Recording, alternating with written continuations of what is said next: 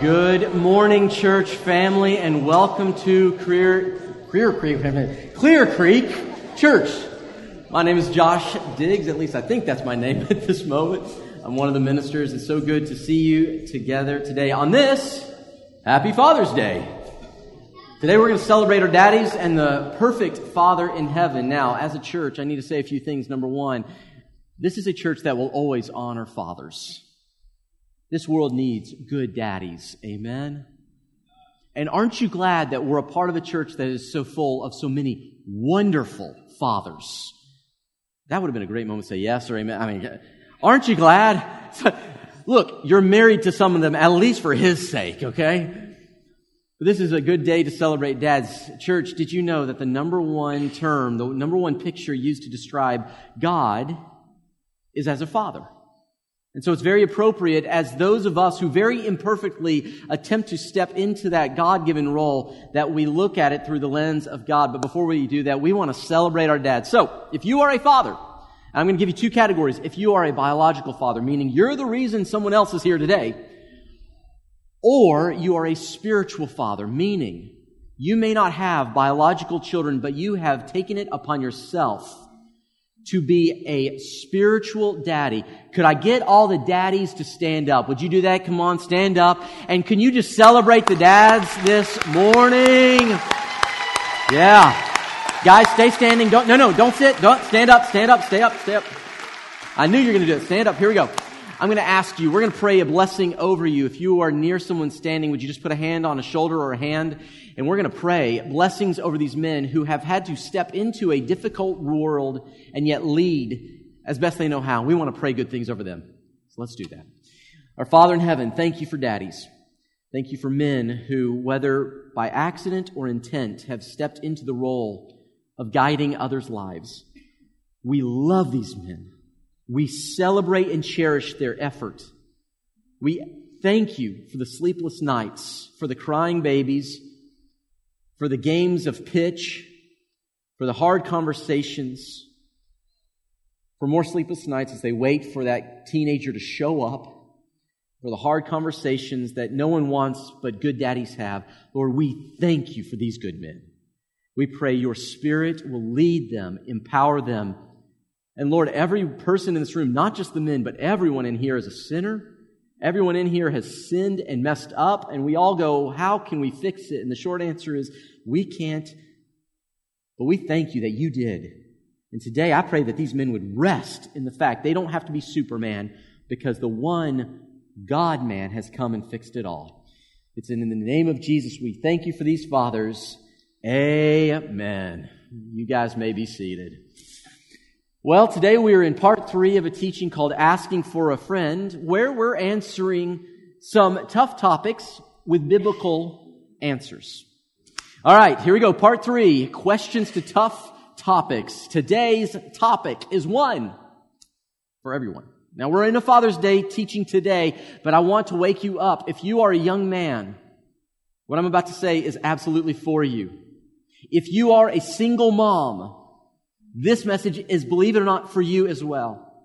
If you are a hairy legged dude who's dating, this is absolutely for you. And all the dads with little girls said, right? Okay, so we're going to talk honestly today. But here's the question I want us to jump into. Here it is. Are you ready? Picture up what makes a little boy a man? What makes a little boy a man? After all, if we were to ask people in culture what makes a boy a man, we get lots of different answers. So before we ask culture, let's ask one another. I'm going to give you 10 seconds. Turn to someone within your vocal range and share with them a word or picture that describes a man. Ready? You've got 10 seconds. Share. I definitely just heard someone say killing someone. Keep going. Three more seconds. All right. Based on what I heard yelled out, we're not going to call on the audience this morning, okay? So let me give you a few other ones instead. Some of us, if I were to say, give me a word, give me a picture, how would you describe a man? Some of you would say, well, he's got to be a guy who wears flannel. He's the lumberjack dad. Others would say it's not flannel, rather, if he can grow a righteous goatee, mustache, beard. In other words, if he is not follically challenged. Others in here might not say it's flannel or a beard, but rather, he just hunts wild beasts. Even if it is that rogue spider that your wife gets a little nervous about. And then there are others of us who go, no, no, no, no. It's, it's the Marlboro man. How many of you remember the Marlboro man? Any of us know what this is? Yeah, this is back a few years, right? Rugged facial features and rugged individualism. That is a man. Others would say, no, no, no. A man is someone who can fix anything. In fact, household appliances are so afraid of my dad that when he comes near, they fix themselves. Yeah? Or what about this? Some would say, no, it's someone who's muscular or physically fit. And still others would say it's none of those things. It's just a dominant personality. Some would say, now it's none of these things, or maybe I don't know how to use words to describe it. So instead, someone might say, well, well, let me give you a picture of a man. And they may say, this is a man. After all, anyone who will give himself the name The Rock must be a man. Now some of you go, who's that? All right, let me, let me roll back the tape. For some of you, it will not be this, but it'll be the Duke, John Wayne. Howdy, Pilgrim. Okay, that's terrible. We won't do that again. Some of you say, well, I don't get either of those because you live between those. So maybe you would say, Dirty Harry, Clint Eastwood. He has a gun. He knows how to use it. That's a man. Or what about this? Someone would say, it's maybe not these, but it's, well, it's a guy who pulls himself out of poverty or obscurity. Bum, bum, bum, bum, bum, bum, bum, bum, bum, right? Rocky, that's a man draped in the flag. And the others say it's not if he's draped in a flag, but if he can wear a kilt and still kill you with his looks. This is a man. Not someone who pulls himself up, but raises other people out. And still others. Now don't put this up yet, but for others, for me, I'm going to tell you, I think this next picture, don't do it yet, don't do it yet, but this next picture for me is the definition of a man. And the reason is, is because I will tell you, this is a man so much so because we've come up with fun facts about this man. Who is the manliest man around? Chuck Norris. He is such a man, you've heard this, he is such a man that when the boogeyman goes to sleep at man, night, the boogeyman checks his closet for Chuck Norris. What's my point? We got a lot of pictures. We've got a lot of words for what makes a man. And then on top of all this, now we then hear this weird phrase that has become very popular over the past five years. There's a thing called toxic masculinity. Have you heard of this? Well, what is it? Okay, so the definition is it's a cultural concept of manliness that glorifies or elevates or says yes to stoicism. Well, that's the Marlboro man.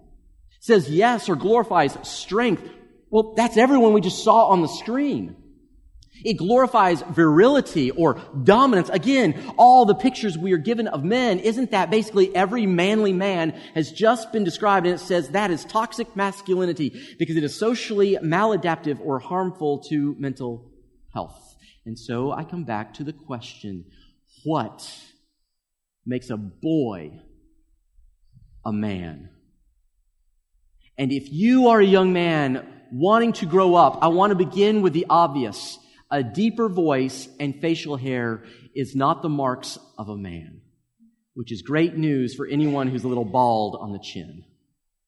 And if you're a mom who does not have a spouse in your corner and you're trying to raise young men to be grown men, and you're going, I don't know how to do this, I want to give you some comfort this morning that the biblical picture of masculinity does not require a gun license or a flannel shirt.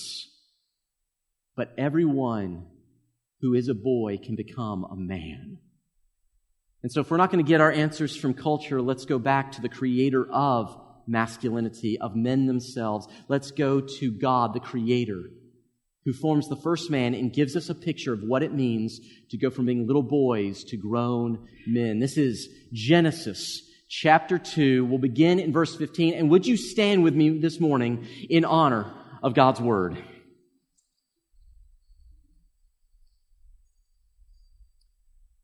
The Lord God took the man and put him in the Garden of Eden to watch it, or work it rather, and take care of it.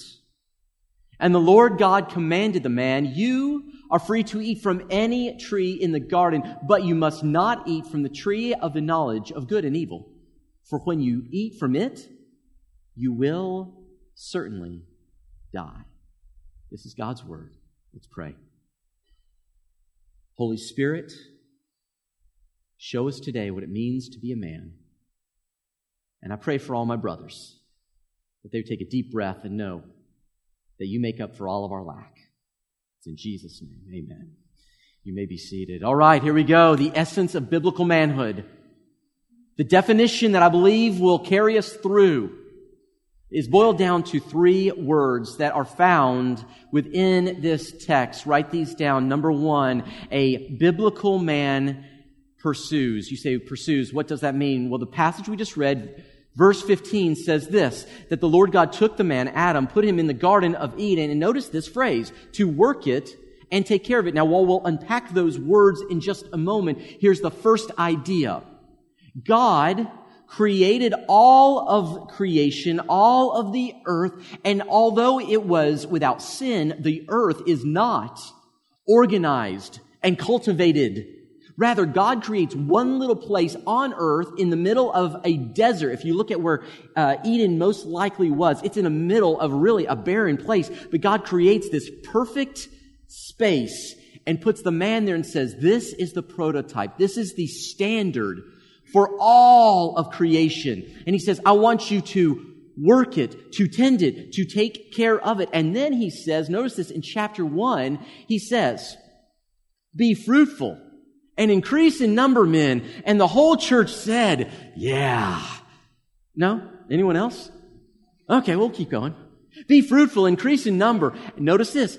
Fill the earth. Not Eden, but the earth. So he's saying what you've learned in Eden, now carry that out to the rest of the world. What you've seen perfected here, take everywhere else. That's what it means to pursue in the biblical sense that God has given you a mission and a purpose, and to pursue is to fulfill the mission or purpose of God. You say, well, what does that mean? Let me give you the simplest definition ever. Are you ready?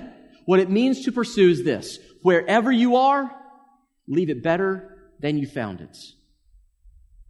Wherever you are, brother, you leave it better than where you found it. If you are on a sports team, you leave that team better than how you found it. That does not necessarily more runs, although that is awesome. It doesn't necessarily mean more goals, although that is awesome. To leave your team better than how you found it is to leave the players on your team elevated, encouraged, and inspired to be who God has created them to be. If you're in a club, men, it's not just that you have the most group spirit. It's that you are leaving those around you better than when you found it. If you are a father, you leave those children that God has given you for just a few years better than when you found them. And don't you remember how you found them? They were screaming at you. So the bar is not terribly high necessarily, but you raise them up this is what it means to pursue. Now, what this also means is it's not a passivity to be a man. Because to be a man, you step into the spaces and places God has placed you, and you're looking around with almost a metal detector sound going, where can I raise the people? How can I be a blessing? What can I say or do that inspires people to become like the people God intended for them to be. By the way, I want to congratulate you men. This is a church full of men who are pursuing this. You make me better. You make your families better. You make this city a better place to live because you have taken hold of the call to pursue. The second word, though, is not just pursue, but he then, notice, says to provide. Everyone say provide. A man, a biblical man, is to provide. In fact, that's part of the text we just read. God put the man in the garden, and he has two words. He says he is to work it, and he is to then take care of it. But that word work it is this Hebrew word. It's, it looks like abad, but it's actually avad. Everyone say avad. Avad, to work it literally means to cultivate, tend, shape, to manage so that it bears life. In other words, a man makes people better. He pursues the mission wherever he goes. And get this, he is cultivating things. Now, let me tell you what this means and doesn't mean. Here's what it means. This means that what we see in little boys, isn't it interesting? You don't have to teach a little boy to go into the other room and build with Legos or blocks or build tree forts or forts in their bedrooms. I know lots of little girls who do the same. But for little boys, you don't have to go teach them those things. They naturally do this. Why? In the core of their DNA, God has said your job is to cultivate and build, build tree forts, build businesses, build communities, build families, show up in spaces. I just bought a book for my children called The Creator in You, and it talks about how God creates all things, and on the sixth day, He created you and me. And then the book says God created lots of things, but there are many things God did not create. He did not create bridges and roads and skyscrapers and airplanes and computers and video games. Why? Because God wants you to partner with Him in building and cultivating this world.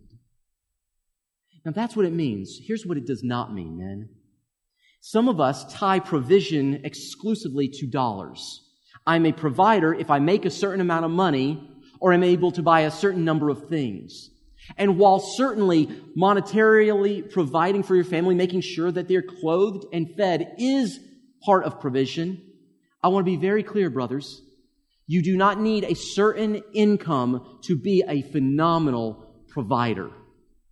And it is a lie from the pit that often leads men to despair when their bank account seems to be the measurement of their masculinity. This is why, when there's an economic downturn, many men go into despair and depression when they lose their jobs, because they have tied their income to their worth. Do not confuse net worth with self worth, they're not the same. Now, I want to be clear. Some of you, your spouse makes more money than you, and there's nothing sinful about that. What it means to provide, however, is if the family needs more or someone has to get a second job, you as the man, you say, I will sacrificially lay down my time, energy, and preferences. I'll get the second job. I'll be the one who will try to find a way to make this work. But it's not exclusively money. It is that you are a cultivator of people and places wherever you go. That's number two. Number one, you pursue the mission. You leave people and places better than when you found them. Number two, you provide. And then number three, biblical manhood is one who protects. One who protects. Let's go back for one final time to Genesis 2:15 and notice what it says. The Lord God took the man and put him in the garden of Eden to work it and keep it. Now here's the problem with this verse. That little two-word phrase, keep it, is a bad translation of the Hebrew word. You say, why? Well, the Hebrew word is the Hebrew word, put this up, shamar. Everyone say shamar. Shamar means to defend, guard, protect. It's more than just tending something. It is that you stand on the wall protecting what is behind the wall. The souls of your family and friend, you say, it is my job to defend, guard, and protect. And by the way, again, we don't have to teach little boys to defend and protect. They do it naturally. Not a one of us had to teach our sons how to roughhouse or to throw a good right. Well, okay, we won't get into that. You didn't have to teach your sons how to take a stick and turn it into a lightsaber or a gun, did you? They pick it up and what do they naturally do? They go to war. They defend. Now, some of that certainly is a result of the sin problem we have in this world where we become aggressive in counterproductive or, def- uh, or destructive ways.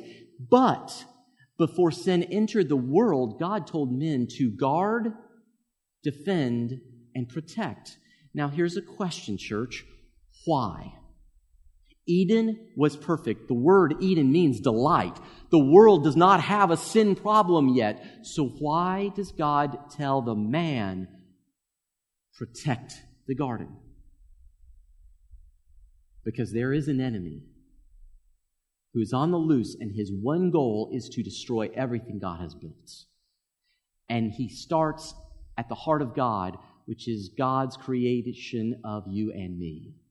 And so God says to Adam, even before Adam knew what was at stake, he says, you protect this space. You be on guard.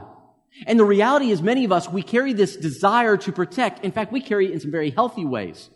We also carry it in some creative ways. In fact, did you, have you ever thought about the fact that playing sports is a form of protection? We are going out to defend the honor of our team. We are going out to represent a group. We are facing off against an opponent. And in fact, we will use war type language. We'll talk about the opposition or we'll talk about defeating or he destroyed his opponent. These are terms to describe this desire in every man to be a part of something big, profound, and purposeful. And how about this one? We play video games often for this very same reason, don't we? Now, I know some of you may know someone who's a basement dweller, and because of that, you go, that guy can't defend anyone.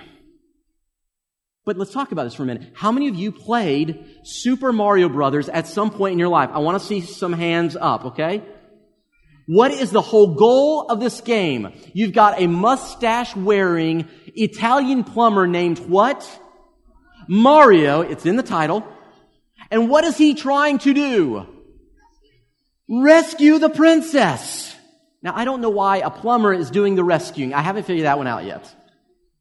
But who is he fighting against?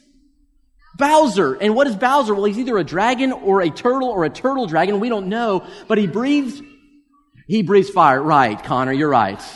He's a dragon. To that point, church, in the book of Revelation, how is the devil described? Hello? He is a dragon. So even in our video games as children, there is echoes of creation and the call to men to protect. Don't you let the serpent in. And the problem for me, and maybe you as well, is I have often settled for this lower cheap imitation of the epic war. It's the video games. It's the football games. It's the sports. Not bad. But church, if that's all we're living for, we are living below the call to stand guard for our wives, children, our churches, communities, for eternity, not some damsel in distress, but eternity is in the balance. And I want to again commend so many of you men for doing this. Now, I know when we hear this, some of us go, I don't have muscles on top of muscles, Diggs. I can't do this. My nickname is not The Rock. My nickname is The Pudge. There's no protecting. How do I do this? Well, here's the good news. Notice in chapter 3, it's not on screen, but you remember the moment. Adam and Eve are in the garden and the enemy enters in. By the way, how does the devil show up, church? As a snake.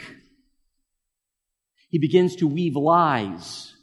He doesn't pull out a sword. He doesn't pull out an arrow. He doesn't pull out some physical weapon. Ah, maybe that should inform how we go to war as well.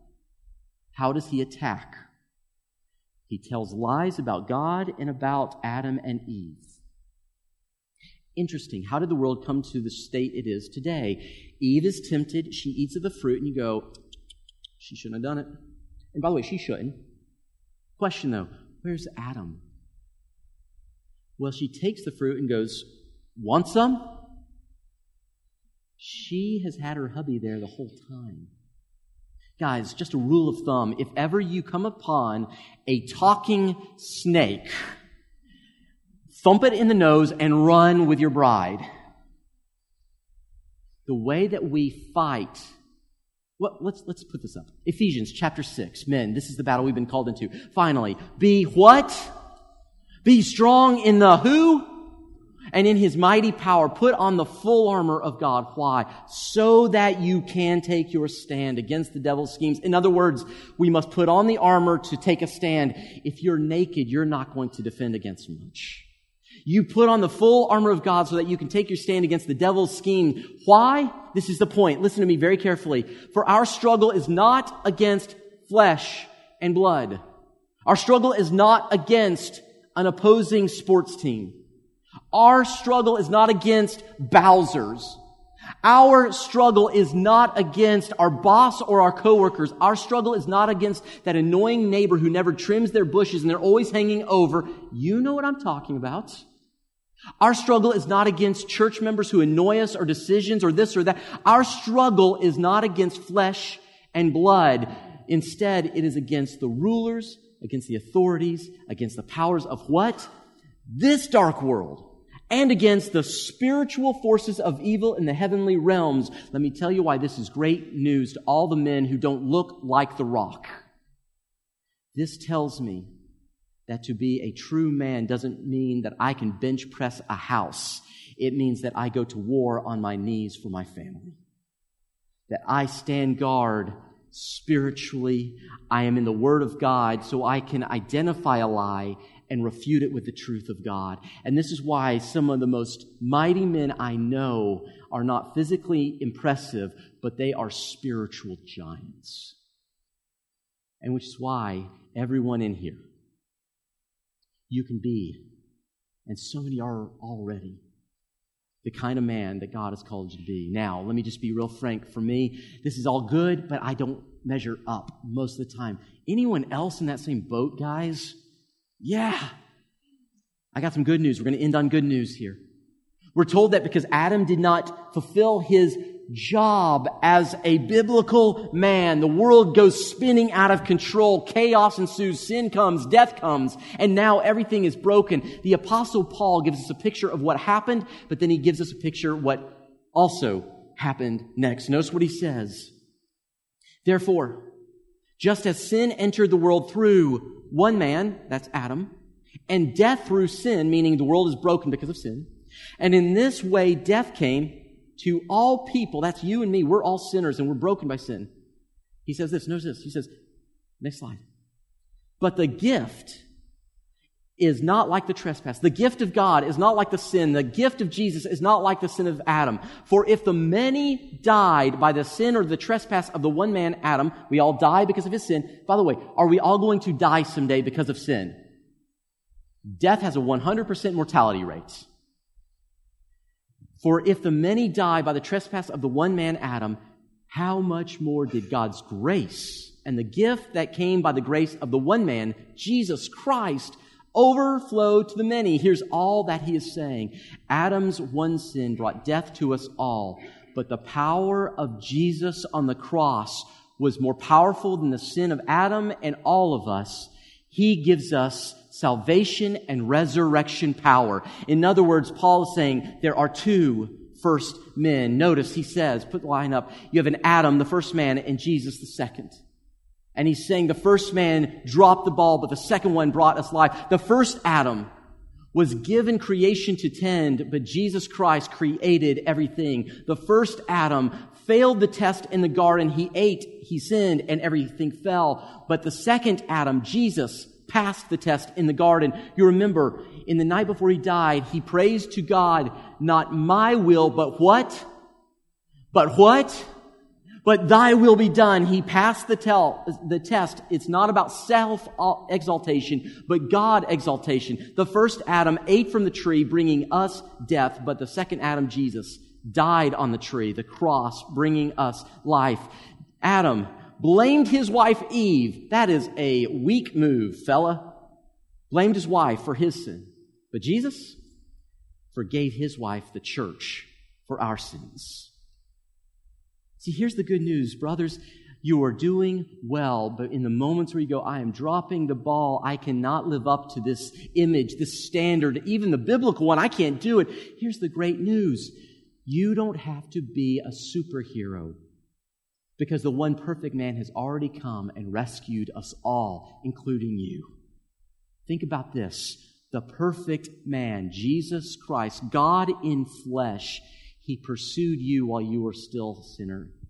The perfect man, Jesus Christ, has provided spiritual blessings. The perfect man, Jesus Christ, has protected you from Satan, sin, and death. So no matter how well or poor you're doing today, chin up, brothers. Jesus paid it all and now invites you as his brothers to join him in pursuing providing and protecting for your sisters and siblings, your children and community, so that the goodness of God may be seen through this whole world. That's the call. And that's what it means to be a man. If you're like me, you look at this and you still go, man, I've got a ways to go. That's why Jesus' forgiveness is so powerful. You understand you don't have to be perfect to receive it. You simply have to admit that you can't do it and ask Him for help, for forgiveness, to be your Savior, the one who saves you, and then your Lord, the one who rules over you. And you say, How do I do this? It's very simple. Scripture says you repent of your sins, say, I'm done with that life. And then you are buried with Christ in the waters of baptism. And again, I tell you all the time, there's no magic in that water, no power in it. But you meet the one who has all power. And he will empower you to be who he created you to be. If you have any questions, I'll be in the lobby during this next song. But may we, as brothers in Christ, step in who God has called us to be as the men of God.